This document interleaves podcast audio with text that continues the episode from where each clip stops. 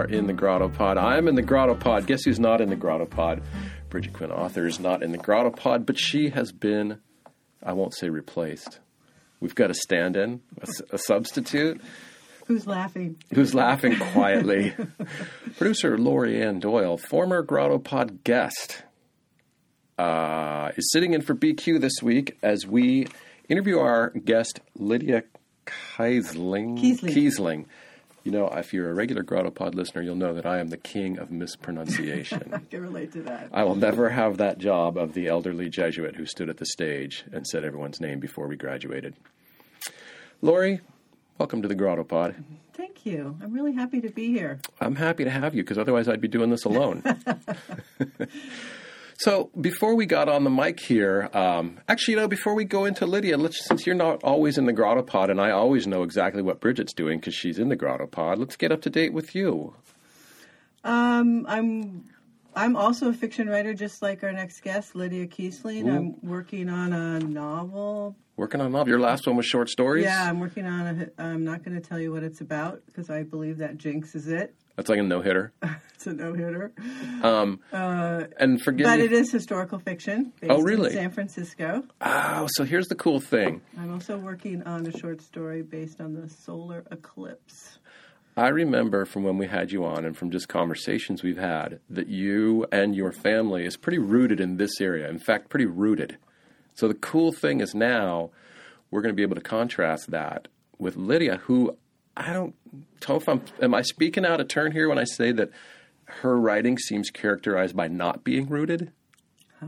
I think that's really astute. I'm not being funny. I mean that. I can tell you're not smiling. I mean that. I think that's really astute. Do you want me to tell you a little bit about Lydia?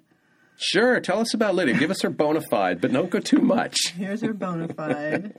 She's editor-in-chief of The Millions, and we'll talk more about that. Yeah. She calls herself a foreign service brat. She was born in Israel and lived in Armenia, Greece, and all over the place. Morocco, while her father had various diplomatic posts. You kind of want to know what those posts were, huh? I do. He was in the foreign service, obviously. Yeah. And that peripatetic upbringing, I think, really informs her debut novel, which is called The Golden State. Right. Which will be out September 4th. Right. And... available for pre-order now. Right. And I think it seems like and again, I don't know her. I haven't met her. This is just gleaned from her, what small biographical information I have. And from writings of hers that I've read, it seems like this idea of being displaced and moving around and arriving on the scene and dealing with people who haven't been moving around is a pretty consistent theme. In her book, Laura's nodding. That's how I can tell I'm on to something. Well, I think that's really true, and I think that she's always looking for home, always looking to create home. And she has a home of sorts. I mean, we'll talk more about this, I think, with her 16-month-old because... That's how old her kid is? Yeah. Ooh, boy. Parenting a toddler sort of roots you and uproots you. Again, an interesting discussion topic. But, she's very much in limbo. She is. And, in fact... Even I read something she had written, I think for The Millions, about trying to buy a house in San Francisco, which, of course, is, everyone's favorite thing to talk about. And impossible, but underneath the sheen of everyone's complaint about trying to buy a house in San Francisco was that idea that all I want is a home, someplace to roost, someplace to sit down and feather my nest, and I got any more metaphors you want? And if we dare call it the Golden City, sure, since it was the first city in California, the Golden State. Yeah, obviously refers to California. Well, again, I know we'll talk more about that, but everybody wants to land here in the city by the bay, or even. I guess though, even past that, she just wants to land somewhere. Oh yeah. Daphne. It's funny. Is the main character. Yeah. This place is a weird thing because while my personal brand is hating San Francisco, most people's personal brand is loving it and living with this idea that if you can't be here, then bummer. Like, where are you going to be if you can't be here, right? So there's so much wrapped up in making this the home, And in the Golden State, she leaves. And have you read the whole book? No, but okay. I read lots of it, and I simply love it. And you had asked me beforehand the question is, can she go back once she's left, or does she find something new? Yeah, well, can she go home? Yeah. Can she go home again? Can anyone go home, Thomas Paine? No, I don't think so. You're breaking my heart. I don't think it's Thomas Paine. It isn't? Uh-huh. Who is it? Oh, it's Wolfe? Thomas Wolfe. Look Homeward, Angel. I don't know. You know, I'm barely read. I'm mostly literate. Don't worry about it. I think the question is a really good one because Daphne, she flees San Francisco for the high desert of northeastern California, which is a little known part of California, which again to me makes the book really interesting. Yeah. And she's thinking, "Oh, I'll go back to my childhood. I'll find comfort. I'll find comfort there." And what she finds is a whole lot of not comfort. Can I say that? SH. You can say whatever you want. Bridget does it all the time. And sometimes when it gets too bad, I have this bongo sound effect that I use to cover. What she finds is a lot of shit. So much shit. But she finds the countryside is gorgeous. Gorgeous in a completely different way than the Bay Area, but, full of fescue, if I'm saying that right, juniper, just sweeping vistas. Oh, I love the high desert. This was a book made for me because I love the high desert.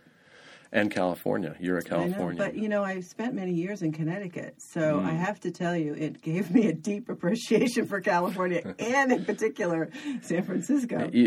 Even, not just during the winter? Oh, no, just because we would visit, because we still had relatives here, and I would be like, this felt like home. Oh, you know what? I had a friend of mine was in town 2 weeks ago, and they live in New Jersey now, but he grew up in the city and lived in Belvedere for a long time. In Marin, and he was having that. Oh, my God, can you see that sunset? I know. Oh, look at the water. The air feels different. The air feels, it's moisture, obviously, but also feels lighter. I don't know. There's something fantastic about this city. Not just the city, but California, but particularly the Bay Area. That's why I live here, obviously. But, Daphne flees. Yeah. Flees. Well, let's go. We're going to talk a lot about home. We're going to talk about displacement. We're going to talk about fitting in and not fitting in, all kinds of stuff with Lydia Kiesling. Kiesling. Twice I did it. Just say, Laurie, I'm going to let you pronounce Laurie, every time Lydia's. I'll just call her Lydia. We'll get real tight real quick. That's good. So we're going to go get her now as soon as she lets us know where she's here, and then we'll go from there. Great.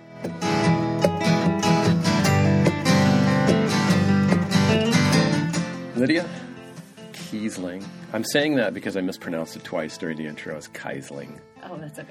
See, she's cool with it. Welcome to the GrottoPod.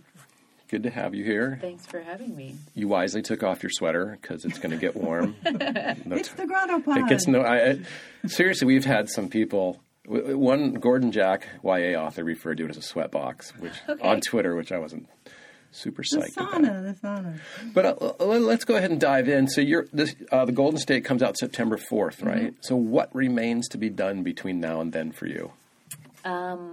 Things like this mostly. I have some kind of email interview questions to answer. I'm trying to write and place the dreaded pre-publication essays, but based on this timeline, I feel like they're mostly going to be post-publication essays. Okay, so I'm glad you brought that up for a number of reasons. First, because as not having published a novel or a collection, that is foreign to me, and I'm assuming foreign to some of our listeners as well, the idea of pre-publication essays and their purpose and what you do. And also because isn't there a symbiotic relationship between the two of you and pre-publication essays? Yes, we published one of Laurie's essays at The Millions, a really lovely piece on setting and craft. But that was a really good example of that, of the form. So and the purpose. Well, I think we have to jump in here and say that Lydia is the editor-in-chief of The Millions. Did we not say that in the intro? We did. Okay, good. You're right. We just say it again. Just remind you. Yeah, just to remind the listeners. But I just think it's so interesting for you because you are taking off one hat and putting on a different hat. Mm-hmm. Because when I pitched you my essay on the setting, which I loved writing. I mean, it didn't come, nothing in writing for me comes that easily, but it was a fun essay to write, and it was fun to see it in the Millions. But and you were great to work with. Thank you so much. Likewise. But now you're maybe you could talk to us a little bit about just what your role is at the Millions. What is the Millions? You know, people the title don't. I'm sure people ask you what is the Millions? Is that the lottery? And then just a little bit about. And then we'll circle back to the pre-publication essays. Great. So I'm the editor of The Millions. I've been in that role for about over 2 years now, just over 2 years. And The Millions, for people who don't know, it's a, which is a lot of people, it's an online literary magazine. We publish original work on books, reading, the writing life, generally speaking. It started as a blog of a man named Max McGee. He gave it the name The Millions, and he really grew it. So it's now about 15 years old. He grew it from his just one-man sort of solo blog spot. These are some books I'm reading and enjoy, into this much larger thing with, staff members and oh, you have to sneeze. That's all right. We allow sneezing. Laurie has to sneeze. And she's so she's making all kinds of eyes. I was like, am I? What's happening here? Does Laurie want a mint? What's happening? You're doing super. It's me. But so that's a 21st century success story right there. Yeah. I mean, I think it's funny. It exists in a very it's a wonderful site, and it's meant everything to me in my career as a writer. But it's sort of, it's very emblematic of, I think, some of the kind of paradoxes of the digital age. So, people ask me all the time, where's your office? Or how do you balance your full-time job as an editor with, your writing work? And there's no office. It's my couch, and it's Max's home office. And he has a full-time job that he does in addition to raising three small children. And he publishes The Millions basically in whatever spare time he has. I do receive, I'm paid a stipend for the work, but it works out to... I like to spend 2 hours per work day on it, or week per weekday. So it sometimes, is more and sometimes less, but it's definitely not a full-time enterprise. But by the same token, and actually Bridget, who's usually here hosting with me, we talked about this in the last episode. It's not a full-time enterprise, but do you have to take your laptop on vacation? Yes. More or less. It's an intrusive enterprise. And you were emailing me, I think, right after you gave birth. Yeah. I was like, there's no downtime. But I'm so curious about the name, The Millions. Is that millions of books? Max has explained to me the origin of that, and I wish I could remember because some people do ask me, and honestly, I don't remember. I mean, I'm sorry, Max, if you ever hear this. Max is totally listening. Books, but... millions of essays. It's certainly not millions of dollars. Not millions of dollars. And finding. I mean, he's just. You should have him on the podcast one day. Yeah, we'd love to. Because I'm sort of shocked we live in a world where a guy named Max McGee never gets Green Bay Packers stuff coming at him. Are we that young? Laurie, help me out here. MVP of Super Bowl I, Max McGee. Sorry. Wide receiver. Soccer is my game. My dad's favorite trivia answer. Oh, sorry. Max McGee showed up hungover, MVP of the Super Bowl 1967. Well, that makes sense, doesn't it? Yeah. Sort of legendary. Anyways, okay. Back to The Millions. So as the editor of The Millions, then, you do have and understand the game of receiving a query from someone like Laurie, who has a book coming out. Mm-hmm. Now that the kind of shoe's on the other foot, do you feel like you have... not an advantage, but a sort of depth of knowledge of how that works? Or do you feel more like, oh, shoot, now I'm the one trying to get published? Or can you just put it in the millions? It's interesting. On the one hand, you sort of don't realize for a while that all of the kind of emails you get and the galleys or advanced reader copies you get, that has any kind of pertinence to your own life. And then... I see, you've got the book sitting here and you have the letter from the publicist, and I was like, oh, I have one of those letters that is about my book, which is nice in some ways, but it's also, I let's say it's grounding to be on the receiving end of a lot of those emails because I know the volume of them. I mean, I could spend my allotted 2 hours a day just reading emails from publicists, and many of them are, I don't fault them for this at all, but they're, you know, mass mailings. Mm-hmm. They're all in basically the same format. They all, you know, say, just want to share this great starred review. And so just seeing the volume of that, I think, kind of helps temper your own expectations about how your book will stand out in such a huge slew of. And that's a good books. Point, because it's very easy for us as we sit in our garrets writing to take it personally and mm-hmm. go, oh, great, how come they're ignoring me? Yeah. You know, they're just sitting around with nothing to do. Yeah. And what determines, and Laurie, you can probably speak to this too, what determines the topic that you're going to choose to write about for a pre-publication essay that will help sell your book? Well, I'm not actually convinced. Well, there are sort of... I got a few ideas for you. There are different views on this subject based on my conversations with other writers and with publicists and editors. My personal feeling is that it's not, if it's not something that you want to write about anyway, it's just not worth tying yourself in knots to mm-hmm. Try and come up with something that you may or may not even be able to place, because it's often very hard to find a home for writing, especially in a venue where it could be advantageous, you know, just the number of people who would see it. So I just tried to... I mean, a lot of the things that I write about in the book are things I think about all the time anyway in other contexts, so I tried to kind of pick some of those and write... Let me guess.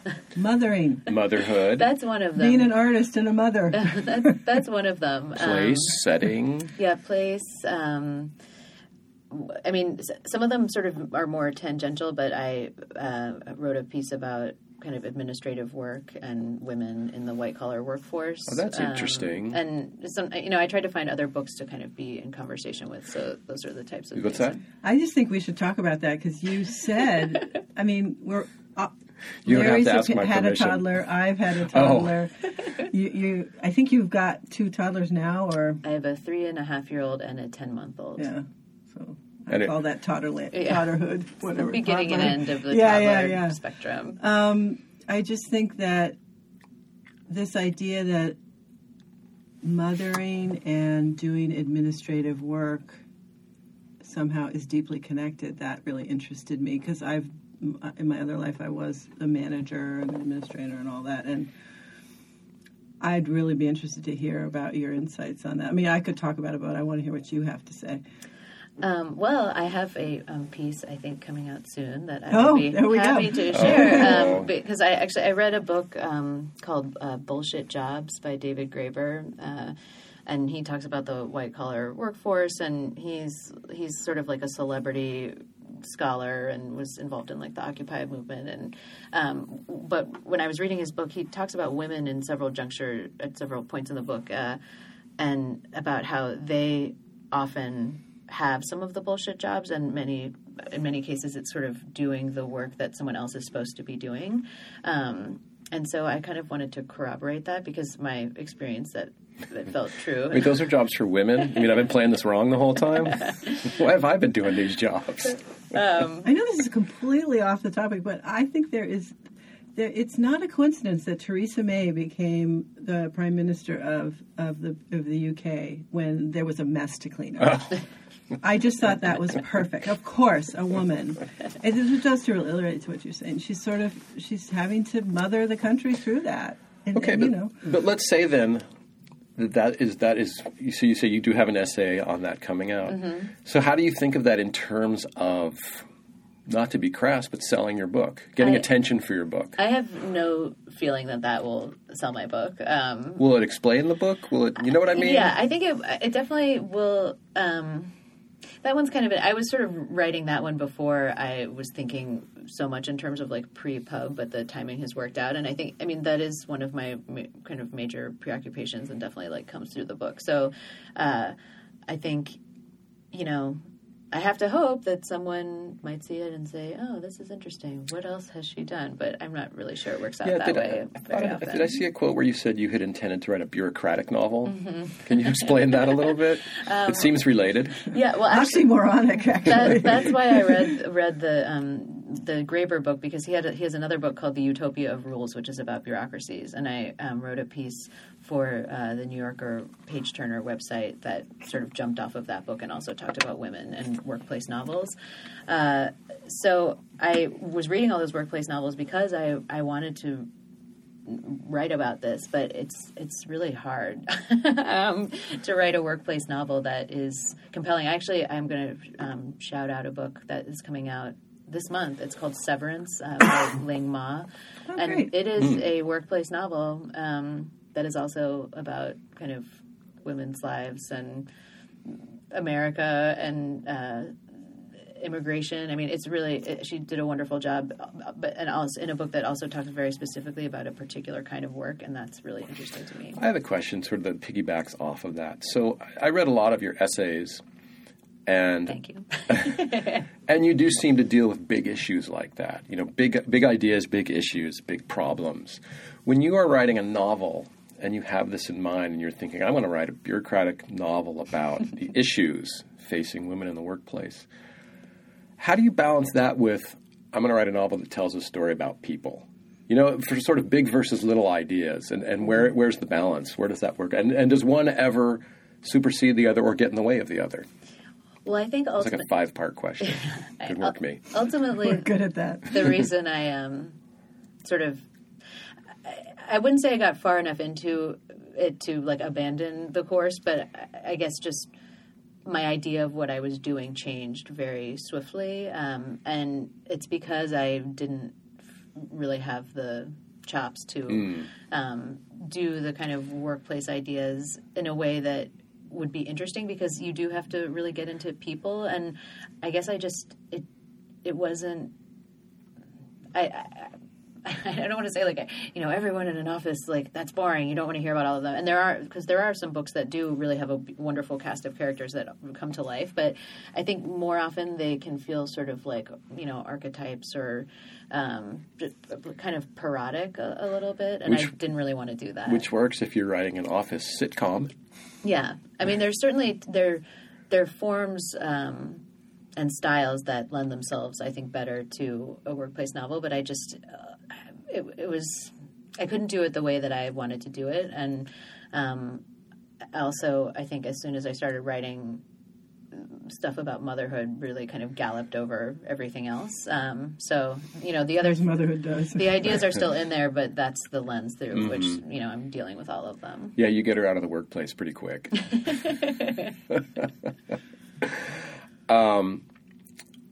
Should we talk? Should we give the listeners just a sense of what the novel's about? Have we done that? You know, you're right. We really haven't. So why don't? Yeah. I love this book, so yeah. I'm gonna. But sometimes we make the mistake of assuming. But I think if we jump in and start talking about Daphne, people are going to say, well, who's Daphne? So, without giving too much away, though. Yeah, no plot spoilers. Okay. Yeah. So I should... All right. So The Golden State is a novel about a woman named Daphne, who is the mother of a 16-month-old toddler named Honey. And she is married to a Turkish man named Engin, who is in... Turkey because he has lost his green card and for various kind of nefarious reasons and is working on getting another one, but the process has been delayed due to bureaucratic. I like nefarious and yet weirdly mundane at the same time. Well, that's what our... that's bureaucracy. Kind of the kind of thing. And like, I think immigration in particular. I mean, that's one giant bureaucracy. I like the way you... But I like the way you sort of navigate that. It's a road trip story, she has this situation. She's working in a job where she's just feeling all the pressures of single parenting and has some kind of dissatisfactions in the workplace. And so she, for reasons that aren't totally clear, gets up and drives her inherited Buick LeSabre to the very, very, very far north of California, what's called the North State, and Jefferson, as some call it. The state of Jefferson, and goes to her ancestral mobile home in the fictional town of Alta Vista, but since this is maybe a California audience, people who have been to Alturas. In the fictional county of Paiute County. Yeah, in the fictional county. Both of us were looking up on Wikipedia. Yeah, as to why you chose to make it a fictional place. I don't have great... I think initially I did it because I needed to... I mean, just in the most ham-fisted first-time novelist way, I felt like I needed a little room to embellish. And if I was picking a place that was a place that you could find on a map, then I would feel more sort of obligation to get everything absolutely right. I hear you. So that's kind of the first, most basic reason. But then the second one is because there's a board of supervisors meeting in the book, and there's some kind of political activities, and I wanted them to be taken from things that are real, but not any one particular one. It was convenient for me to make it sort of a mishmash. So the Board of Supervisors meeting is actually based on one from Siskiyou County, and not... So my mom grew up in Modoc County, so that's kind of my frame of reference. So, I mean, the differences in some cases are so small that it just seems silly that I made it fictional, but again, I wanted a little room for kind of license, I guess. I'm really interested in that decision when writers make it, especially because I understand why you would make it. When I work on something and it's in a real place, I want to get every detail perfect to the point of where it gets in the way. Yeah. Sometimes. And you, Laurie, I mean, you're so Californian. As I said, you're so into setting. I love so many things about this book, and I have to put 16-month-old honey in the back seat because all of us who are parents who have driven for long distances with our child in the car seat in the back know how tough that is. Mm-hmm. So here we have Daphne, who's really on the verge of breaking down, and she's got to deal with this 16-month-old, and they're going hundreds of miles. Mm-hmm. I don't really know how far it is. Hundreds of miles on a whim. Well, and she just threw everything in the car and off we go. Yeah, there's a lot of desperation. And let me say, I'm glad when my child was small that those forward-facing car seats were the norm, because I always, you adjust the mirror so you can look out of them. Yeah. So her big, illegal act is to put honey forward, which of course every parent wants to do. I couldn't stand it that he was facing backwards. See him. But another thing I love about the book is that it's the high desert, and it's a part of California that most people don't know, but it's so unlike the Bay Area, but it's so beautiful. Mm-hmm. And so I'm interested, because we both love setting, what attracted you to write about that place, to describe that place, to root your characters in that place? How does that place reflect them? I mean, there's so many questions I have, but I'm sure you can... Your writer's brain is wrapping itself around all of them. I think so. My mom grew up in Modoc County, and my grandparents lived there when I was growing up, and so we would visit. And I grew up in a Foreign Service family. So Daphne, the character, we share many kind of similarities. She's certainly not me, but I can kind of consider her like a counterfactual version of me in some ways. But I grew up in a Foreign Service family, so lived all over the place, but we would always come back, and for home leave, we would go and... and home was defined as? So that's funny. That's just what they call it in the State Department. Oh. Home leave, you go on, you have a period to go home. But you weren't keeping a house here. Home, that's what I mean. Was home Iowa? Was home San Francisco? Well, when we lived in the U.S., we lived in Washington, D.C., mm-hmm. and so we owned a house there that we would rent out when we were on overseas postings. But my mom's... Often it's to visit family. So my dad is from the peninsula, and my mom is from Modoc County. Yeah, so they're both from California. Californians. So California was home, but we didn't actually live here. So home was a place you'd never lived. Yeah, I like that. I think that's very much informs the novel. Yes. Well, and being Californian specifically is such a weird thing. Old-time Californians mm-hmm. are nothing but old-time Californians, no matter where they are. Mm-hmm. So how strange to come back to the ancestral homeland and to have part of it be east of the Sierras. Yeah.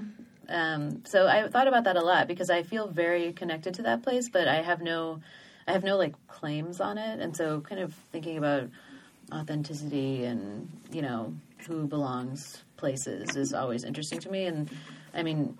you know, my mom, when she left home, she never went back. I mean, she's never lived there or wanted to. Place us, Modoc County, where is that? So it's where Oregon, Nevada, and California meet. Okay. So it's most northeast. Far northeast corner. So it's the northeast corner, yeah. Mm-hmm. What's the highway that runs through there? 395. 395. Oh, so up from Bishop. Okay, got it. Yeah, all the way up. All the way up. All the way up, yeah. So there she is, driving to Alta Vista. Yeah, unfortunately there is an Alta Vista in Inyo County, which it's two words, not one. So I feel like I'm going to really confuse people who are trying to, like, I mean, that's still east of the Sierras, but... and we will Google Sierra. It. Yeah. We will. Yeah, we already did. I think it's fine.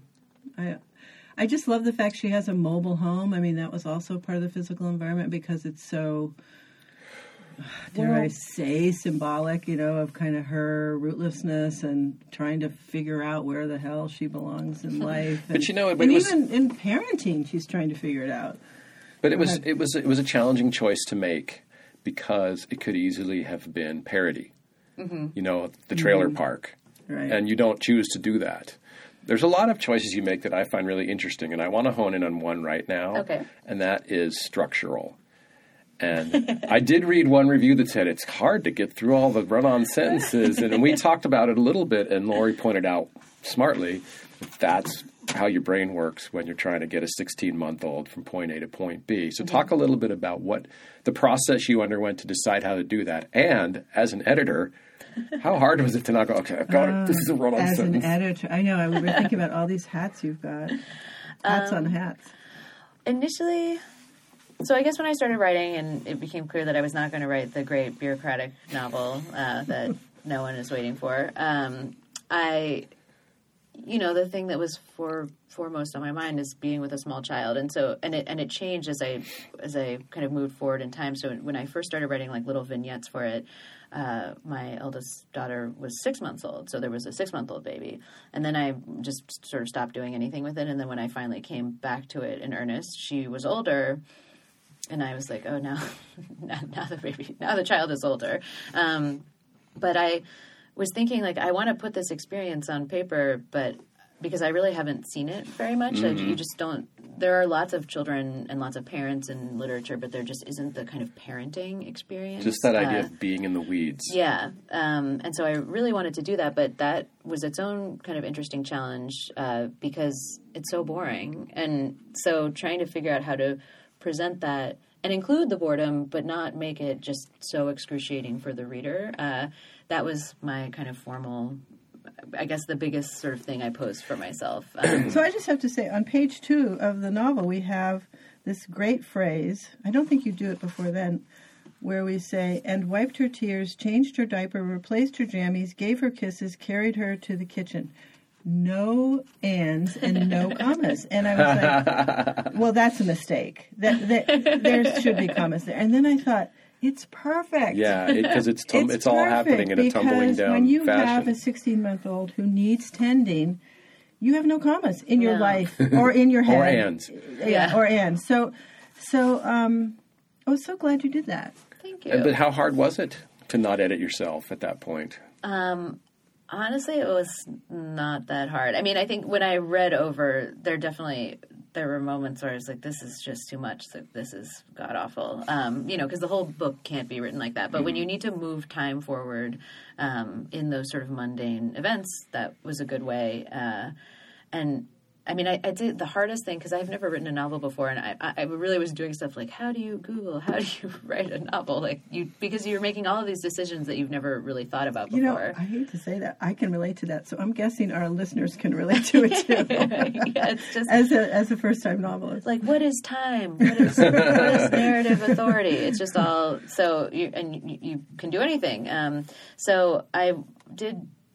Just making time pass was the hardest problem. And, like, mm-hmm. you know, because there is a lot of immediacy, trying to find the balance between having that immediacy but then not including everything. Because, you know, it takes place over 10 days, but it's not every single moment of those days, but you're supposed to feel like it is. Mm-hmm. So, like, figuring out when I could just close the day and not have, you know, include the rest of the things that happen. That right, was, not every diaper. Yeah, exactly. Yeah. Mm-hmm. And did you get any pushback from editors and agents because of the style? Yeah. Well, so my lovely agent, Claudia Ballard, she asked, you know, do you want to see the passes when I send this book out on submission?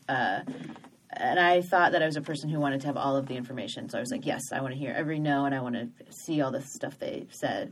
And then she sent me some of them, and I was like, maybe I don't need to read these. But not terribly helpful. There were, I mean, I felt that as far as the style goes, people really understood what I was doing.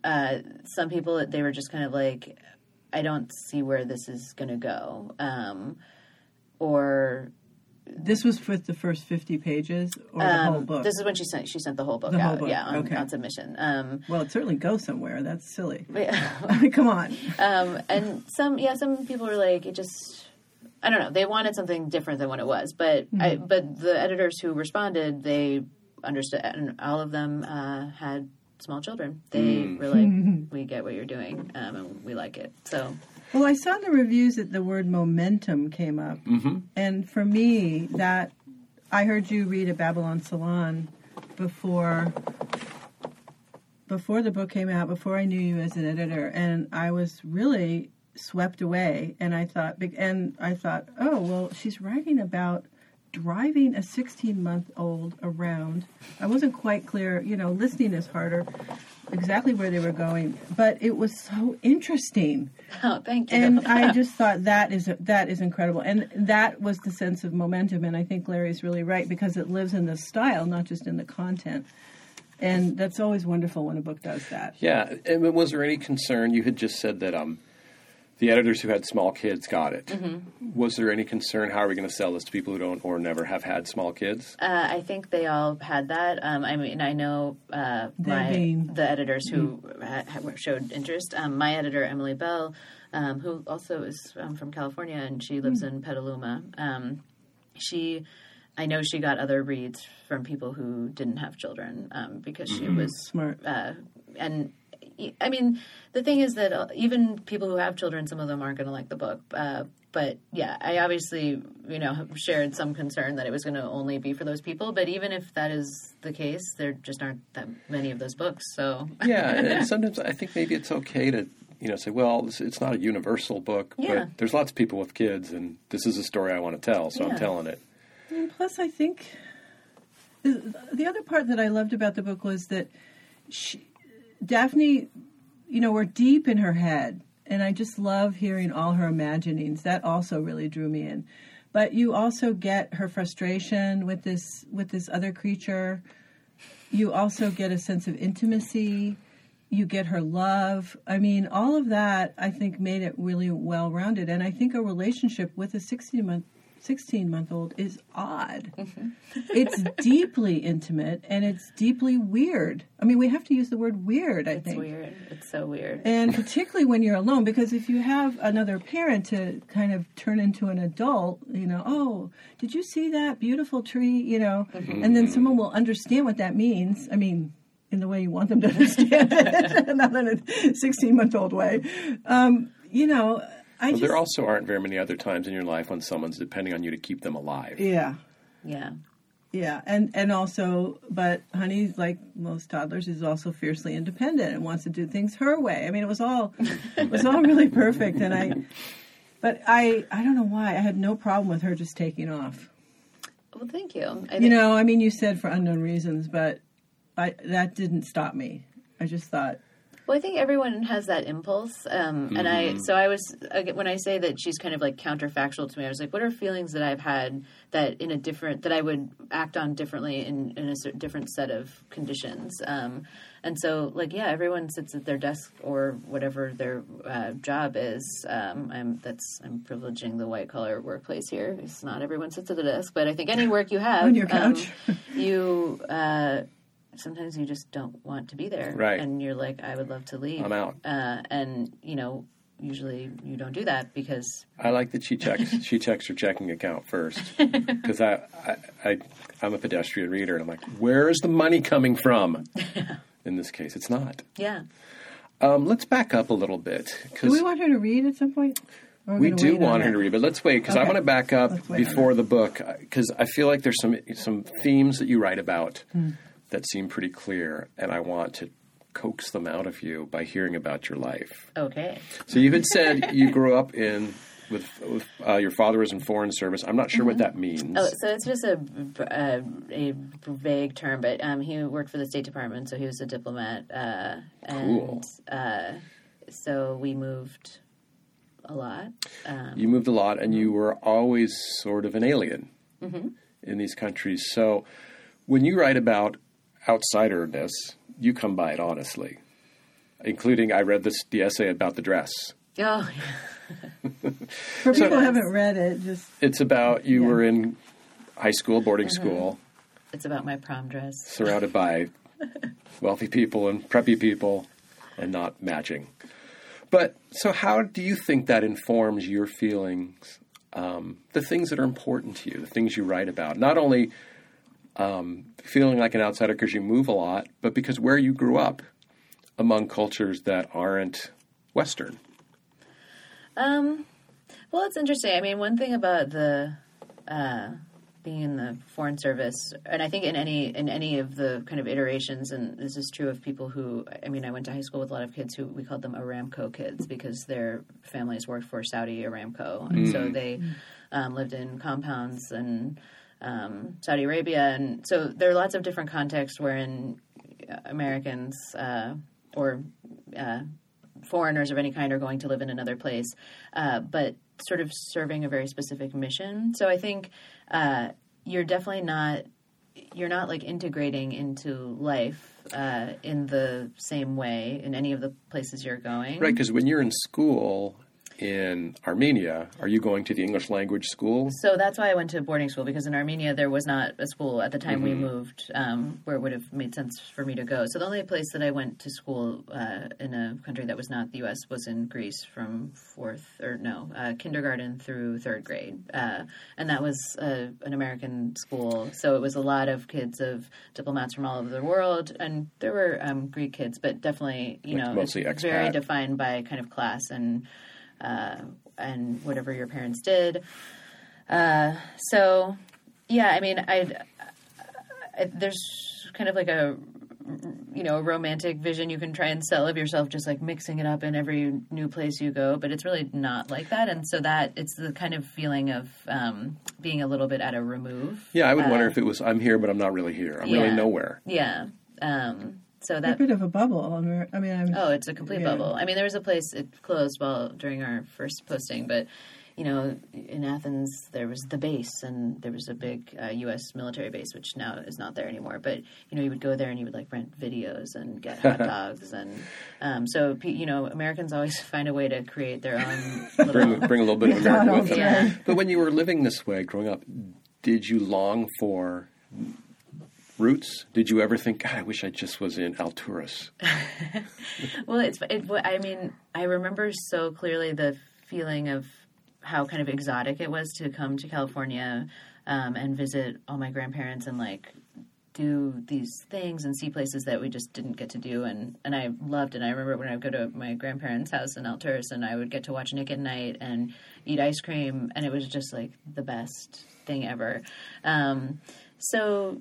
Yes, but then when you get older and you're like, no, I don't probably don't really want to. I don't belong there either. Live there. Although I love to visit, but that's certainly a huge part of this. And then sort of adding the extra layers of marrying someone who comes from a different cultural context than that makes, because she has a child who is.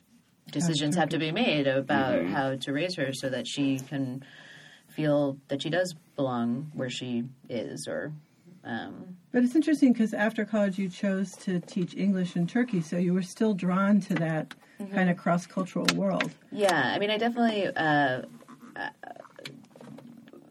I think going somewhere kind of on my own terms was very attractive to me. This time it's my turn. Yeah. My choice. And, choosing to learn a language and But, you know, when I was in Turkey, I loved it so much, but I came back to California. I'm, you know, my mom lives in Davis, and at that time my grandparents were alive, and I have a grandmother who lives in Menlo Park, and I was just like, I need to be closer, and, you know, then now I'm here. And do you feel rooted now? Yes, but now that you found the rent control department, I read that one too. Yes. I didn't read that one. Yes, but now it's just like any person, you know, people who grew up living in the city or around the city who just like could get pulled out. You can't. You don't know if you can stay. So I think insecurity just kind of is the word of the day for most of the people in the world for various reasons, you know, and some of them are, and obviously like completely different types of insecurity. But I think just kind of people move and migrate and. You can't just sort of count on the fact that you're going to be one place forever. And let's talk a little bit about your development as a writer. When I always love asking this question to people that come in the GrottoPod. Was there a moment when you were a kid where you did an assignment or you wrote a story for someone and somebody looked at it, an adult probably, and said, "Oh, this is good. You should keep doing this"? Well, I was certainly a precocious child. I am an only child, and I had this kind of, you know, strange upbringing. I read a lot of books. I was, you know, very insufferable. So I certainly had positive feedback from teachers about writing and reading from an early age. But then I kind of went off the rails, and I was a really, really bad high school student and college student. And where did you go to college? I went to Hamilton College in upstate New York. I know it. And I had some wonderful, wonderful English and comparative literature classes there that were very meaningful to me. But I was just generally a mess for high school and college. So then if people said anything, it was kind of like, why are you wasting your life? Why don't you apply yourself? And I think I knew that I wanted to be a writer, but I didn't know how to do it. And so I didn't actually write anything. You just Google it? I had the feeling like I want to do it, but I didn't do it until I was 25. So what were you doing instead? I worked I went to Turkey and I had a job there, and then I came back to California and I got a job at a children's and babies clothing consignment store, which still exists, Chloe's Closet, Cortland. And I, with a rare book dealer, the rest of the week. So the Brick Row Bookshop, which is at 49 Geary. It's a wonderful, wonderful store. Yeah. Owned by John Crichton, who I just kind of emailed him and said, "Do you need anyone to help you?" And he said, "Why don't you come in?" And then he gave me a job. So I worked for him. And that's when I started thinking, okay, I want to write something. What do I do? Like, I can get a WordPress blog.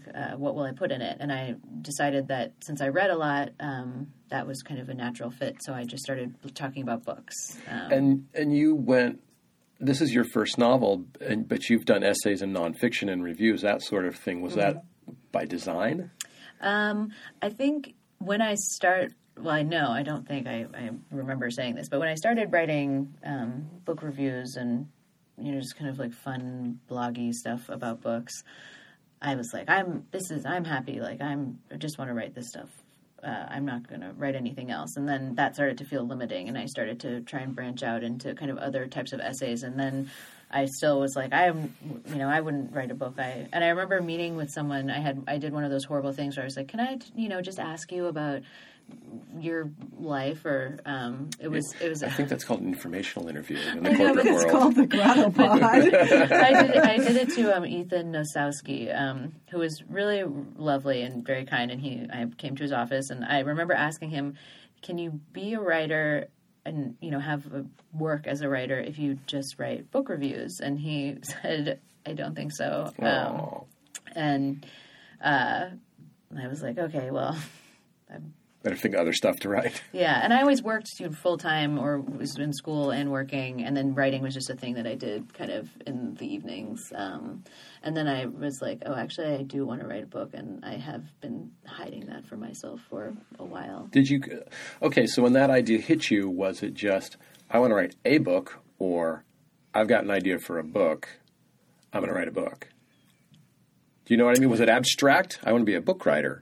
Or was it, oh, I've got this story to tell, I'm going to write a book? It was the latter. So I started, yeah, basically it's like you have things that you want to say, and do you have the correct container to put them in? And so previously I had, what I wanted to say was about books or some sort of essay-shaped thing, and I could fit them all in together, even though all the things I write are actually pretty weird and talk about several things at once.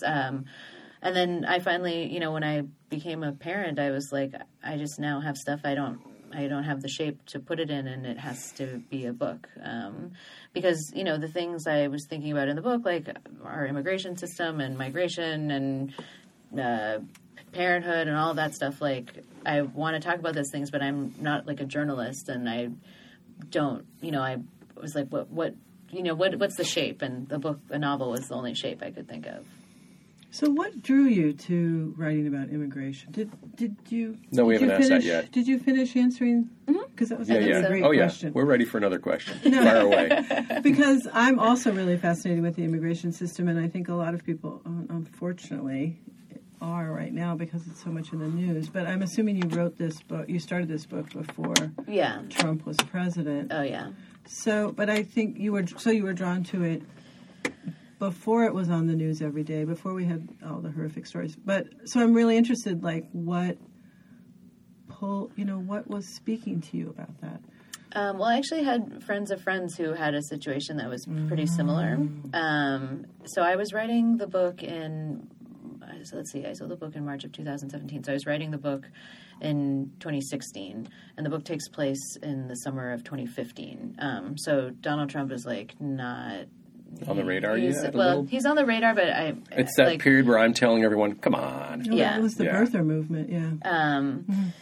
But yeah, it's post Tea Party, post birther. Yeah. And so, yeah, this had happened to people that I knew, and I don't know them super well, but I would see them periodically, or see her periodically, and just get an update. And it was just so, like, unreal to me how crappy it was, and then also, I mean, when I was growing up, so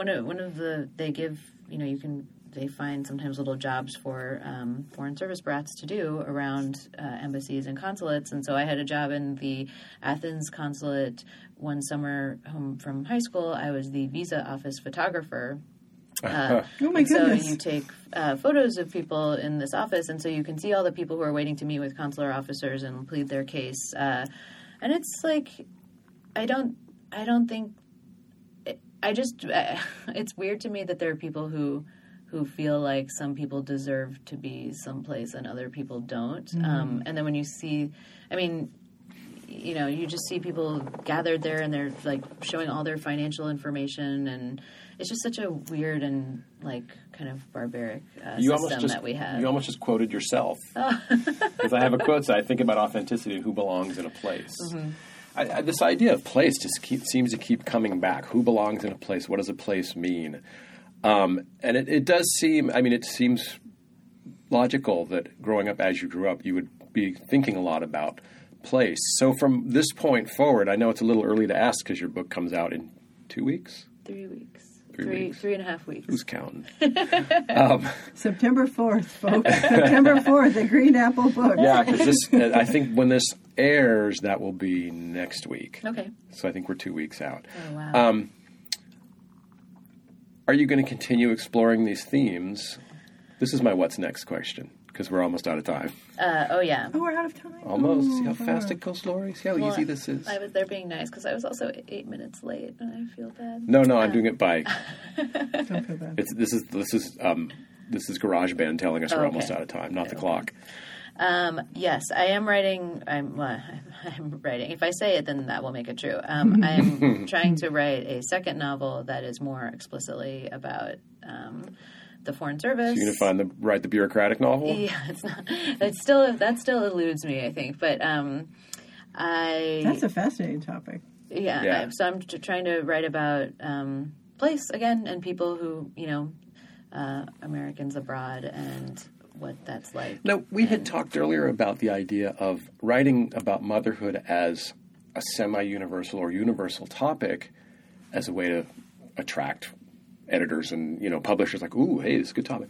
But if you come to someone and say, hey, I've got this incredible life experience that gives me an outlook that nobody else has, is that also exciting to people, to editors and agents and publishers? You go, I can write about the Foreign Service because I was there, man. Well, I think everyone has an interesting story. Agreed. It just, depends on how they tell it. So I think most editors are pretty leery of just anyone claiming to be an interesting writer by virtue of an interesting experience that they've had. Unfortunately, they just don't always fit together. And some of the best writers are people who can take what seem like just... Sure. But I think you have a track record. I always struggle to find things to pitch that sound like something because, you have to have this kind of good, what is the kernel? What's your idea? Mm-hmm. And I'm the elevator story. I don't know what my idea is until I write it. I have to write it first. Yeah. So I don't know. I mean, it's a form to me of a domestic economy to just mine everything I've got. And so that's what I've got. Yeah. And I'm going to mine really smart to the extent possible. And do you think the style you used in writing Golden State, will that apply to something else? No. So that's fascinating because, you are a very skilled writer and a very skilled stylist. But it's kind of amazing that you would, and we're going to have you read to give people an idea of what I'm talking about, that you would make up this whole sort of, it's almost like making up a world, right? Making up a style and then abandon it, be able to abandon it. Daphne's got to go her own way, and I have to figure out how to write in the third person, close third. This is a close. I guess Bob Dylan didn't make the same album over and over again. Well, some people have. Why don't you read the first two sentences? Okay. We've given a lot of talk about what this is, but now you can tell us how it works. Okay, I'm going to try and figure out where the second sentence ends. But, day one. I am staring out the window of my office and thinking about death when I remember the way Paiute smells in the early morning, in the summer before the sun burns the dew off the fescue. Through the wall I hear the muffled voice of Meredith shouting on the phone in laborious Arabic with one of her friend colleagues, and in my mind's eye I see the house sitting empty up there, a homely beige rectangle with a brown lattice deck and a tidy green wraparound lawn to its left, a freestanding garage to its right, and beyond that an empty lot with juniper shrubs and patches of tall grass where deer like to pick. That's too much. Any commas in there? There are commas in there. There's commas in that one, yeah. The commas go away when the child appears, usually. That's fantastic, though, because you are so deep inside this protagonist's head, and that's the way thoughts come. You think of something, and then something else adds on to the end. But I also want to say that the thing that you've got that makes this come alive is all these delicious details. So if people are wanting to write about place, I think the idea, to just buy this book. On September 4th. Buy this book. September 4th. Or you can buy it now. I'll say it won't arrive till September 4th. I'm completely unabashed about it. And then look at how Lydia creates setting. We get smells. We get this homey beige rectangle, tidy green wraparound lawn. I mean, we're not there, but in a way, we're there. So I love that. I love that. I love a lot of things about this book. And we haven't even talked about Cindy. We haven't talked about Alice. Well, and we're not going to be able to. I know. So you have to buy the book, guys. But we don't want to give away too much. That's always the balance you want to find when someone is here with a new book. We want to get them excited about the book, but we don't want to give away the whole book. And we are out of time. So, Lydia, can you tell us... website, Twitter, whatever, and other stuff, the way people can follow you and get a hold of you? Just my name, LydiaKiesling.com. Lydia Kiesling is my Twitter handle. And that's Kies.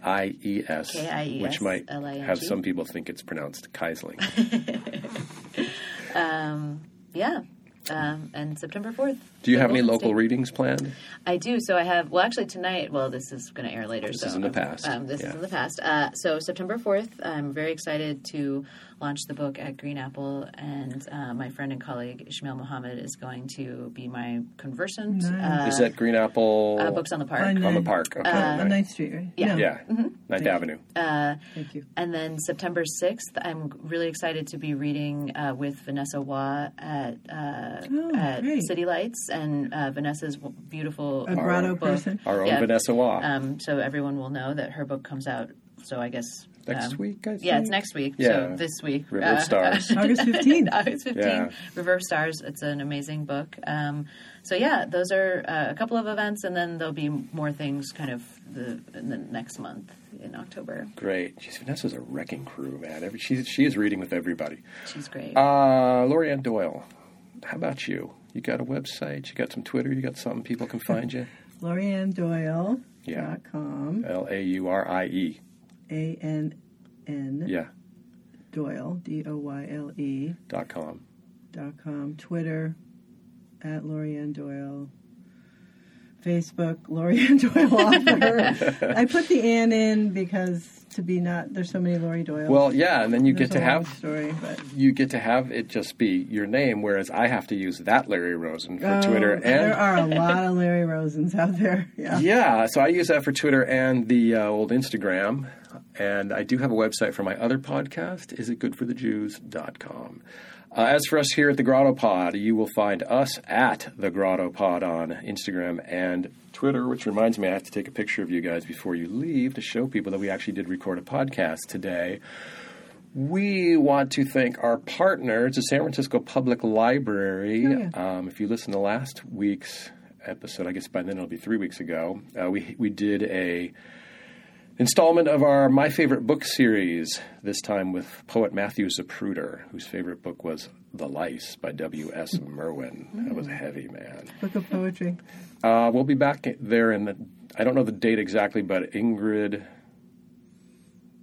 Rojas-Contreras? Yes. Thank you. Beautiful book. Total dead brain moment. She will be our guest, and I will not tell you what book we're going to talk about. It'll be a surprise. And our other partners... Who's our Babylon other partner? Salon. And when is the next Babylon Salon? Now that we've got you here, September 8th, featuring Tommy Orange. Oh, it'd be great to get him. That lineup is amazing. Yeah, we have it's an amazing lineup, folks. If you can make it, we got to get him. I'm coming. I will be coming too, and I might even say something. Here, post for a picture, ladies. Look at this. Okay, we want to thank our producers, Laurie Ann Doyle, hey, Lee Kravitz, Beth Weingartner. Miss you, BQ. Come back soon. Do you know what BQ says to end the episode? Do you want me to say it? I don't. BQ always says the same thing every week, so I'm going to say it. She takes us out by saying, read, write, and just keep working.